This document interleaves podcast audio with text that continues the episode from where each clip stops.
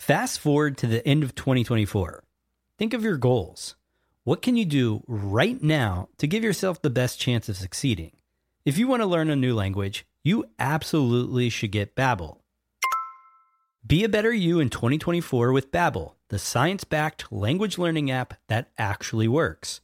Don't pay hundreds of dollars for private tutors or waste hours on apps that don't really help you speak the language. Babbel's quick 10-minute lessons are handcrafted by over 200 language experts to help you start speaking a new language in as little as 3 weeks. I absolutely love Babbel because their courses help me learn real-life conversational skills. It's so easy to learn how to order food, ask for directions, speak to the locals without having to consult language apps. Babbel has over 16 million subscriptions sold. Plus, all of Babbel's 14 award-winning language courses are backed by their 20-day money-back guarantee. Here's a special limited-time offer for our listeners. Right now, get up to 60% off your Babbel subscription, but only for our listeners at babbel.com/SPP. Get up to 60% off at babbel.com/SPP. That's spelled BABBEL.com/SPP. Rules and restrictions may apply. The podcast where we talk to smart people, but not necessarily done by smart people. That is an awesome question. This one goes down probably on one of my top five. Hey, I like nutrition. I like to eat food. This is the coolest thing ever. We're going to do this forever. I wish I paid more attention in that class. You know, I'm going to be honest, I don't understand that. As a man, I don't get it. Welcome to smartpeoplepodcast.com. Hey, everybody. Welcome to Smart People Podcast. This is Chris. And this is John. Got a little treat today, more so for us as podcasters. I think for the two of us, we might have geeked out. But it is awesome episode, and it was a listener recommendation, which we always love when you guys send us people to talk to, and then they turn out being awesome and smart. Today, we speak with Brian Dunning, who does the Skeptoid podcast. That's not the only thing he does or has done in his life. We talk a little bit about his business that he started straight out of college that ended up being like a huge company he turned it into and then came crashing down, which I love those stories because you always learn something from them. But Brian is hands down one of the top 10 podcasters. Did I make that up completely? You might have made it up, but it's pretty damn close. He's up there. Yeah, he gets a ton of downloads, runs a great show. And he's one of the original, podcasters. Dude, you know what he is? OG, which is my favorite term because I don't know if I knew what that meant when I was like 12, but I would hear it in rap songs. Oh yeah, and we'd always call people OGs and parents would be like, don't listen to that stuff. And I'd wear my starter jacket. But you know what's cool is Brian, he really fits with the flow of our show. I mean, his whole podcast is based around, and I'm going to say it because it's on Wikipedia, but debunking myths. And then in the same time, he teaches you some insight. Like he says in the interview, he doesn't just take away and tell you what's fake. He tells you also what's real. Sure. And I mean, I had to do some gushing during the interview because in preparation, I listened to more than a handful of his episodes. Mm-hmm. And it wasn't just, oh, this isn't true. It was, hey, learn A, B, and C and be a smarter person now. And he gets you fired up because you realize how we're lemmings. You have to listen to this podcast, Smart People Podcast, to learn some things. And you can throw in Skeptoid in your rotation and read a few books maybe and turn off the TV and really try to soak in what's true versus what is, marketable. So that's what we're all about here. But so we're going to turn it over to Brian. As you know, we have to do some things first. So I don't know. John, go ahead. It's holiday season. It is holiday season. We need to mention our partner. I'm calling them a partner now. Amazon. You might have heard of them. Yeah, you might have heard of. Anyways, head over to the website, www.smartpeoplepodcast.com. Amazon banner is at the top of the page. Click that. Do your normal shopping. Put a few pennies in our pocket. Help us out. Holiday shopping's upon us. Be nice to everybody. Be nice to Smart People Podcast. Yeah, and if you have ad blocker, it might not show up. So there's an Amazon tab titled Amazon tab. So you can go there as well. And all the other things, check us out, Facebook, Twitter, newsletter. I don't even care. I'm not going to get into that too much anymore. Thank you to everyone who voted for us on the podcast awards. The voting's over, so we won't be asking you to do that anymore. We're just moving on to telling you to give us your money. I got nothing left. I'm going to turn it over to Brian. Great guy, Skeptoid Podcast. We'll catch you in a few.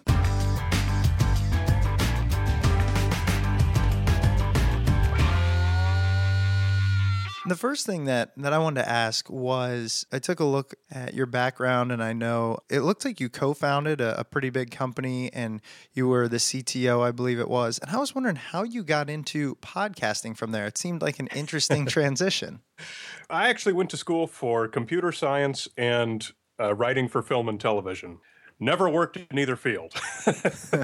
When podcasting came along, it was it's kind of the perfect combination of all of my interests. It's an entertainment program. It's scientific. I get to do all the website and background stuff, so that satisfies my male programming urge. And as far as how I got there from working in the internet thing, that was kind of a whole adventure. That was right in the middle of the whole .com boom of the late 90s. And it was actually a company that my brother and I had founded from our garage t-shirt business, which we were doing while we were in college. Here's how to stay alive and pay the bills during the college years. We're printing t-shirts in our garage. You are kidding me. No. It's funny literally because screen printing. I screen printed maybe 6 months ago. I was like, hey, we should do this on the side. Me and a friend of mine started, and then I left. I spent 6 years doing that. It was hell. Wow. And the business was just successful enough that I couldn't quit, right. But was never able to even make a living. But we decided that we liked the technology end of it more than the screen printing end of it. This was like mid-90s, so this whole internet thing was just starting to appear. So we decided we'd make what we called an online trade show, where vendors could list their stuff that they have available, and retail store buyers could come and find stuff to stock their stores with. Kind of an obvious idea now, but it was pretty revolutionary back then. Wow! And so that's something that we ran out of a server in the closet at my house for, 3-4 years. And it was doing great. It was making us some money, and we thought it was wonderful. But then all of a sudden, the venture capital companies came knocking, and we started getting deluged with all these offers of venture capital. And okay. I got to stop you there. Now I'm going to take this that way, because I didn't know this whole background. So you, mid-90s, you are a computer guy. You understand this whole industry at the time. And you say, you know what? I got an idea. We're going to basically be an online wholesaler. Is that right? We weren't a wholesaler. We were functioning just like a trade show. So the customers were buyers for retail stores, and the people who were selling on it were the vendors, the manufacturers, people like ourselves in our T-shirt days, mostly larger companies than that, obviously. Right. So the idea was we would make money on both ends. The manufacturers would pay a fee to have their products listed, and the retail store buyers would pay a fee to have access, just like at a trade show. Wow. So, it was a great idea for something that had the expenses of two guys and one closet. It was not so great of an idea for something that had an office and 30 employees and $200,000 of monthly expenses. So really, it was a terrible idea to take the venture capital. Wow! So you did end up taking some venture capital, and then it didn't. Yeah, you see, we weren't really even aware of the whole venture capital industry, right? This whole .com thing, we just didn't even know about it. It just wasn't part of our worldview. And we started getting these term sheets in the email saying, hey, $4 million for this, $5 million for that, and we actually turned down a deal to sell the entire company for $10 million. That was in probably 98. That is brutal. I still kick myself in the butt for that every single day. And so, what ended up happening with it? Well, like I said, it was a great the business was great to support the small costs of two guys, but it couldn't withstand the costs. Right. So as soon as the venture capital company poured money into it, and we thought, great, let's spend all this money, then the company went from being in the black to in the red.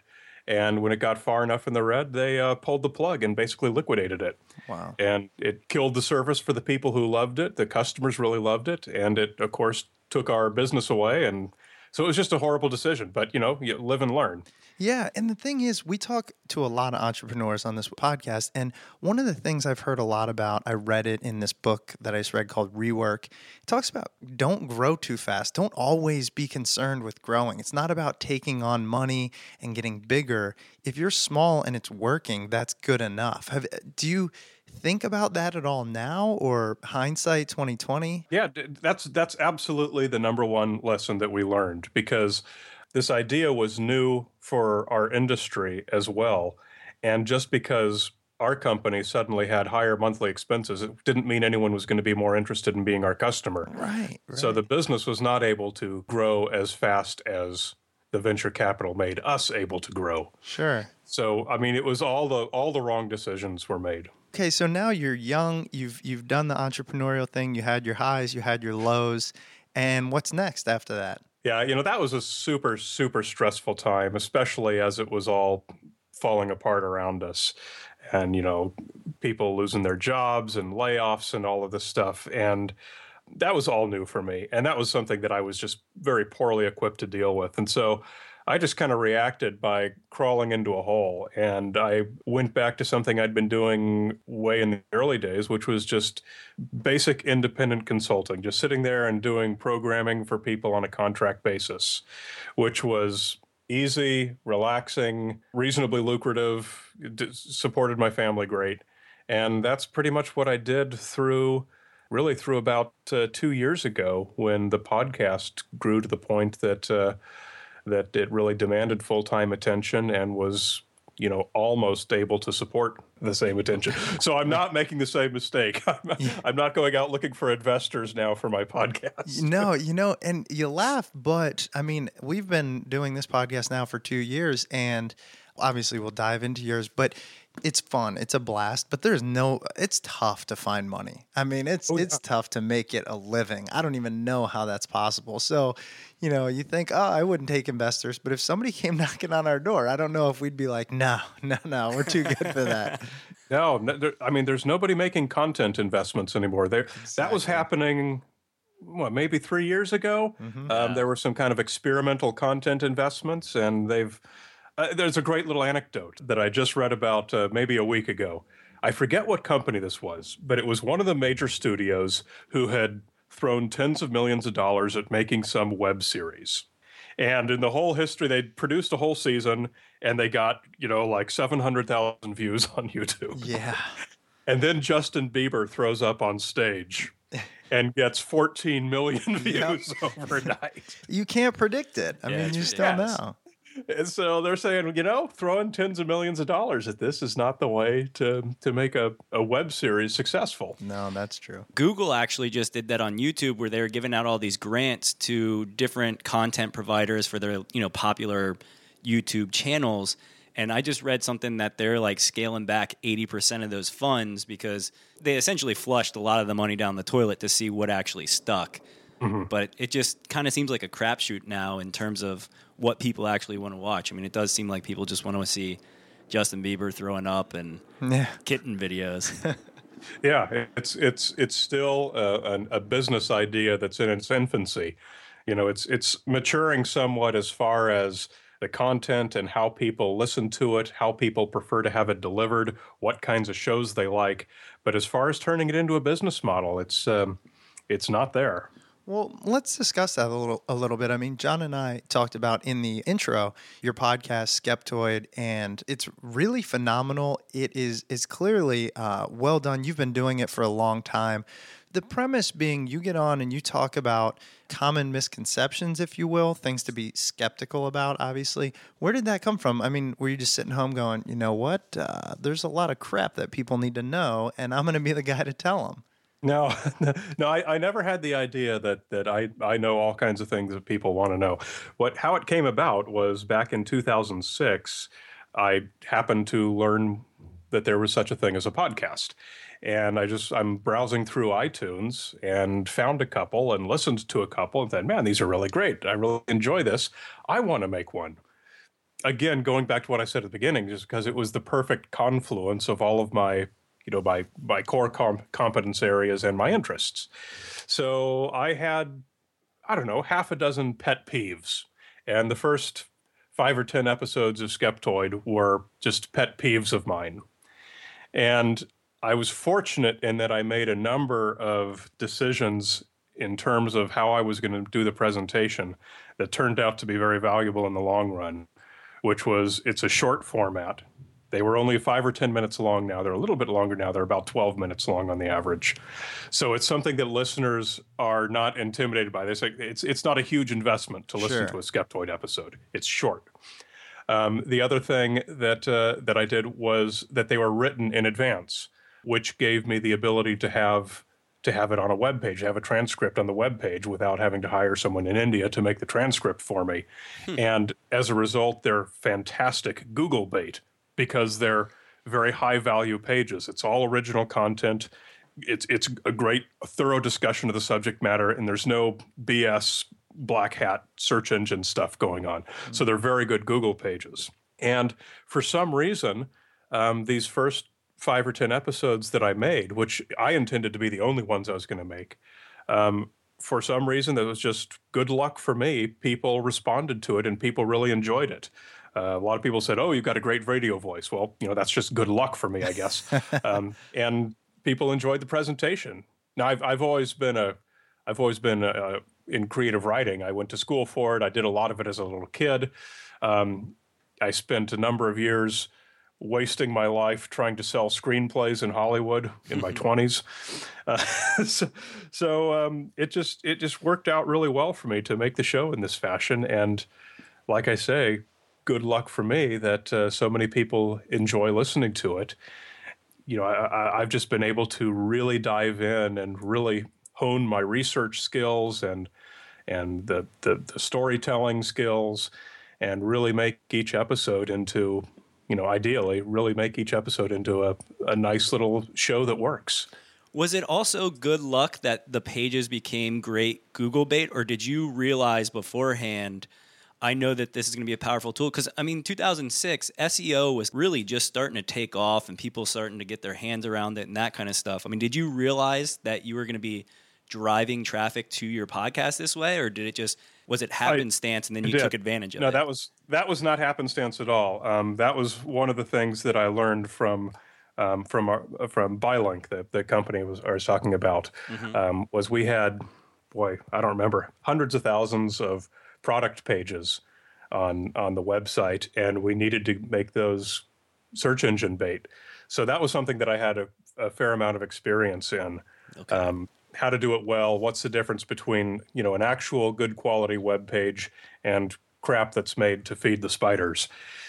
And I very well knew the difference and the value of making good quality pages.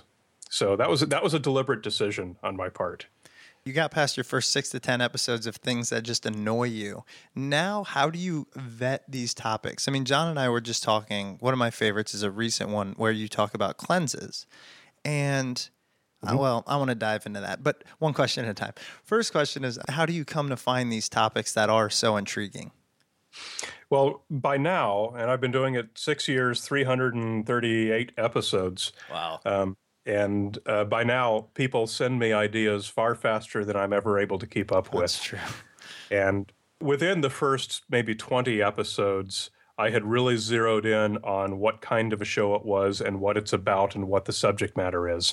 And that's basically things in pop culture that a lot of people believe that are not true, but that there's a more interesting, fact behind, that there's more interesting science. Cases where when you stop at the pop culture explanation of something like, there's a ghost in the lighthouse or there's a mysterious force in the Bermuda Triangle, and you stop investigating at that, you just decide, oh, there's something paranormal, you're actually missing out on going all the way and learning what actually is causing whatever these strange reports are. Or, as we often find is the case, that there is no strange report, that the whole thing was made up. So that's what it's about. It's a general science show explaining the general science behind whatever the phenomenon is. So it requires a good solid week of immersion in research. And so that's why I kind of have to do it full time. Even though it's a short show, There's a phenomenal amount of work and research that goes behind each one. Isn't it amazing how much work goes into a podcast? Like, I recently wrote a newsletter about that, and I was just saying, you know, you might not believe us, but this takes a lot of effort. Like, I can't explain it. Yeah. When I started, it was something I was able to do on the side. I would do it early in the morning or at night. Well, I've got a family. I can't take time out of family time in the evening, so I'm having to get up super early, and I needed to spend a full day of work. And it became clear that if the show is going to be good quality, it requires a full-time commitment. And so that was when I set about trying to find ways that, you know, I could make a living from it. Did you realize that one of the biggest benefits for you was just being consistent? I mean, that's what we're kind of figuring out is, you know, put out a show every week that people rely on. You build that base, and that's your thing. And you've been doing it for, like you said, 6 years. I mean, I can't imagine the base and the camaraderie that you've built with your listeners. It's consistency is a huge factor. Skeptoid comes out every Tuesday, California time at 7 a.m., In 6 years, I've only missed one episode, and it was because my sister died. And when I started, I was doing them every 4 days, which is random. And then I did them every 5 days. And then I had a PR person that I hired kind of in the early days, just kind of floundering, looking for how to make this more successful. And that was one of the tips that they gave me is make it a weekly show. I know it's fewer shows, but weekly is so much better than an oddball schedule like 4 days or 5 days. And I found that consistency is extremely key. It's not just consistency of how often the show is released, but the length of each show, the content of each show, the style of presentation of each show. You want your listeners to, you know, it's like a TV series. Mm-hmm. Every TV series, it's got the same characters, the same sets, the same blah, blah, blah, blah. You know, Friends, Seinfeld, whatever it is, it was consistent. And that's so important. So my shows are all the same length. They're all close to the same length. They're all presented in the same kind of boring, dry manner that I've become known for, so that's fine. Whatever works. No, it's funny, and I know you just made us look bad, too, because John and I, we try, but it's tough to be consistent when you have a whole other world going on. So we're like, it'll be every Sunday, and then we'll miss one, and we'll be like, we were busy. Yeah, it's, you know, my show is low resource because there's only one person, just that's me. That's true, yeah. You know, a lot of my... In fact, virtually all the other podcasts that I know, I'm good friends with many other podcasters, mm-hmm. and virtually all of them have a whole crew of people. Right. There's no way that a show is ever going to be able to pay for that many salaries. Oh, yeah. So that means everyone has to do it on the side. Yeah. No one's able to give it the real dedication that it needs.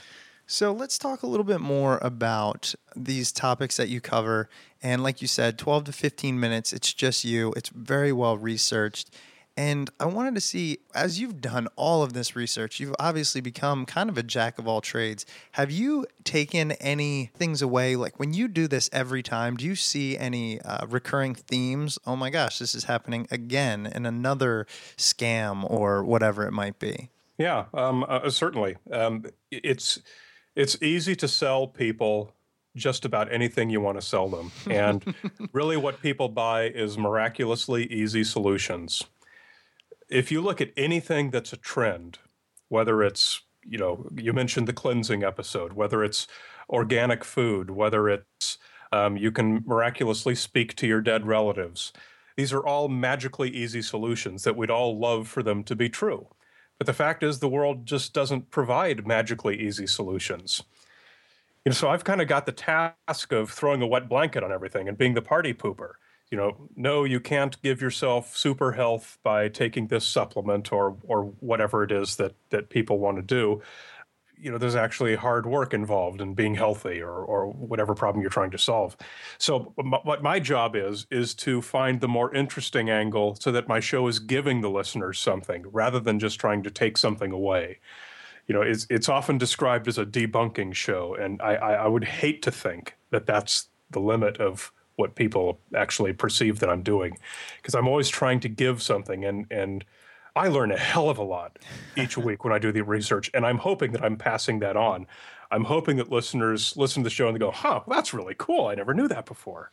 And well, you do a great job at that, because I know in preparation for this, I was listening to the Area 51 episode. Yeah. And you went into so much stuff that I was like, oh my God. And I was just, you know, jotting down notes and looking stuff up as you were talking about it. And it's, I had no idea. I knew that Area 51 isn't really a crash landing for an alien spaceship, but I didn't know what the history was behind it, and I learned it from your episode. And then I didn't know the other things associated with it, and it was just really cool because I gained so much out of. You were debunking something, but you were also teaching a lot.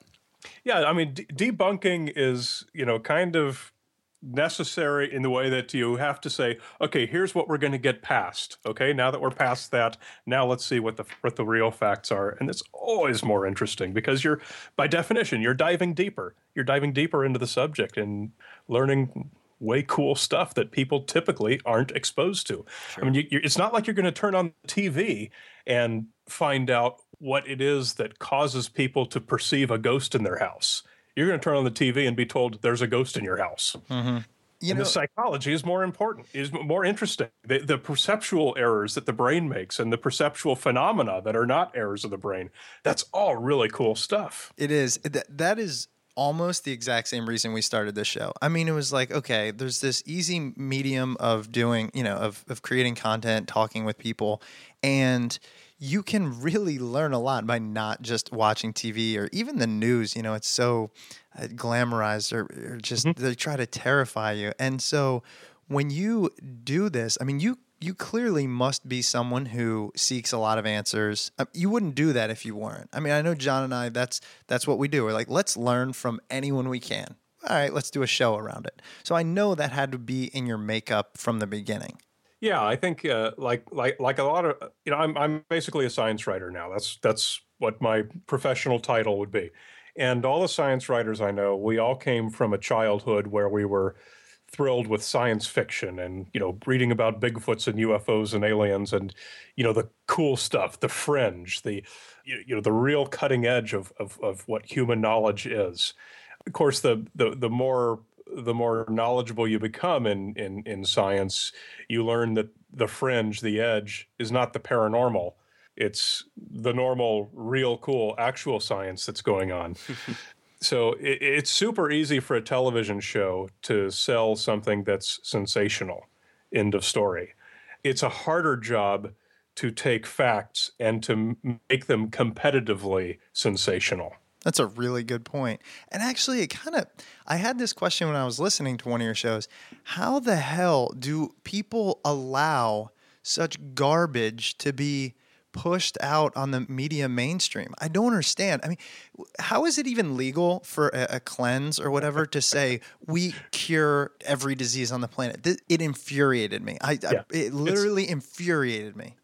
Of course, it's not legal. However, depending on which laws they're violating, the FDA or the FTC, both those agencies are absurdly overwhelmed and will never be able to keep up with the amount of crap that's being sold with illegal medical claims. Websites literally pop up overnight, and you've got a limited number of staff of people at those agencies who's in charge of tracking down and sending warning letters, and you know they've got this huge, slow bureaucratic process. And it's a hopeless task. So we cannot expect regulators to clamp down on the pseudoscience. It's a much better strategy to simply give better science education and make people better informed and better able to spot nonsense for themselves. Yeah, I guess I was just about to say that. You know, now that I think about it, maybe the onus is just on us. I mean, as a consumer and somebody that digests this information, it's your job to know what you're buying, what you're ingesting, what you're believing. And, you know, the real thing you can do is try to listen to things like Skeptoid and Smart People Podcast and whatever it might be and educate yourself a little bit. You know, a great example I like is, you know, cream cheese. You buy cream cheese for your bagel at the market. I love cream cheese. Me too. I could eat it with a spoon. In fact, I often have. Cream cheese used to be the hard, solid stuff, but now they sell whipped cream cheese. Yep. Somebody decided, let's sell half as much product by simply whipping in some air, and we can sell it for exactly the same price. And now that's not necessarily bad. The whipped cream cheese is great. It's an identical phenomenon to what's happened in the pharmaceutical industry. When you go into, next time you go into a drugstore for any reason, just look, go up and down the cold remedy aisle and look at everything that has the word homeopathic written in tiny letters somewhere on the box. Mm-hmm. The Zyrtec is a company that used to sell a proper cold remedy. And then they started selling alongside it the exact same box, except it said homeopathic on it. Now, of course, homeopathic means that it has no active ingredient in it at all. So they realized, hey, we can sell nothing for just as much money as long as we print the word homeopathic. Zyrtec now no longer sells their proper cold medication at all. They strictly sell literally nothing, and they sell it for just the same price. And this has exploded in recent years. When you go into a pharmacy, it's shocking how much stuff says homeopathic on the box. And companies are realizing, hey, there's no need for us to sell anything because people will keep buying it just because it's in a drugstore and on the shelf and says that it's a cold remedy or whatever it is. And this is something that the average person has no way to recognize that this is happening. They have no way to recognize that they're being ripped off. The only way to know it is to learn what homeopathic actually means and to have a basic science literacy. And that's rare these days. I don't even know where to go with that. I'm so beaten down. I mean, it's terrifying. It is. And I think about my mom, God bless her, but she'll be like, oh, I have a headache, so I just stuck pig snot. She'll just make something up that she heard on some... on Dr. Oz. Yeah, on Dr. Oz. And she'll tell me something. I was having heartburn issues, and she told me something ridiculous. And I go to a specialist who's done this for 30 years, and I say that to him, and he's like, wow, that's the worst thing I've ever heard. Here's a prescription medication. You know what I mean? Like that's they do these things and they go through so much regulation for a reason. They're not the devil. Like every drug, I don't know. My dad said everything in moderation. I mean, if you do that, I think you can steer clear of a lot of the garbage. Dr. Oz is another great example of how far downhill the entertainment industry has gone. He's simply selling magically easy solutions. He's a wholesale promoter of alternative medicine. He no longer pretends, as far as I know, he no longer pretends to offer legitimate medical information at all, which is he actually did when he first appeared as a guest on Oprah's show occasionally. But they've realized the business model. Give the audience what they want, which is magically easy solutions to difficult problems. That's what he does. I'm sure he does it knowingly. It's just simply that's their... The entertainment industry is an entertainment industry. It's not the health industry. I guess that was going to answer my next question. Like you would hope that people's morals at some point would kick in, but I guess that's asking too much. That's the wrong business. It's not the psychology industry. It's the entertainment industry. Their job is to provide entertainment. And that's why Discovery Channel, Science Channel, History Channel, they're now pseudo-discovery, pseudo-history, pseudoscience. They're selling what's sensational. One of my favorite stories is about TLC, which used to be the Learning Channel, how it was, NASA funded and it was supposed to provide science shows for children. And now like their main show is that Honey Boo Boo show because it was bought, it was privatized, and now they want to squeeze every cent out of people. So they're like, oh, what do the people want? They just want to sit and not have to think at all. So we'll put the most ridiculous stuff out there. Mm-hmm. Yeah, it's incredible. And this is kind of why we've kind of circled around the conversation now because it's bringing me back to the business model that I have for Skeptoid, which is basically the PBS model, the listener-supported, public broadcasting, donation-supported. That's where almost all of the income to support Skeptoid comes from. That way, I'm not... The amount of money that I make, it depends entirely upon my performance. If I slip, if I start to promote BS, there goes my income. People are going to stop supporting it, as well they should. Right. Immediately. Yes. Yeah. And that I'm a strong believer in that model. I was going to say that's probably got to be a really good feeling, knowing that you're actually getting paid for your exact performance. So whatever your consumer, I know that every penny that comes in, I know that I've earned it. Right. Very honestly. And that's a great feeling. It's such a cool business model. I mean, So for our podcast, I was the one that was interested in the tech behind it. Like, I love all the toys, the microphones, the mixers, all that kind of stuff. Me too. I just sit there and think, I was like, oh my God, I wish I was 5 or 6 years older, maybe 10 years older, because I was in school right when like the podcasts first started coming out, and I didn't have really the knowledge of just buying a USB microphone and starting that. But I mean, I love it. It's such a great industry. It's so much fun, and you literally can do it with, you know, $15 equipment, which is great. Of course. Yeah. That's how I got started. The secret of my success was not the microphone that I used.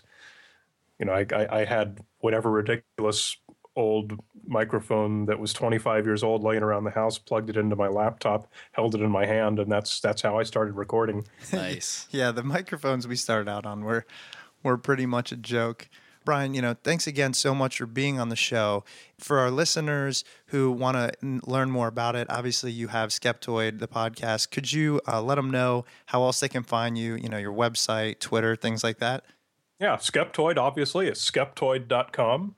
That's not spelled Skeptiod or Spectoid, or there's a great list of awesome misspellings. But I'm on Twitter at Brian Dunning, and you can find me on Facebook at facebook.com/Skeptoid Podcast. I had to think there for a second. Yeah, I don't even know sometimes our own Facebook thing. So you just type Skeptoid into Google. There you are. You found it.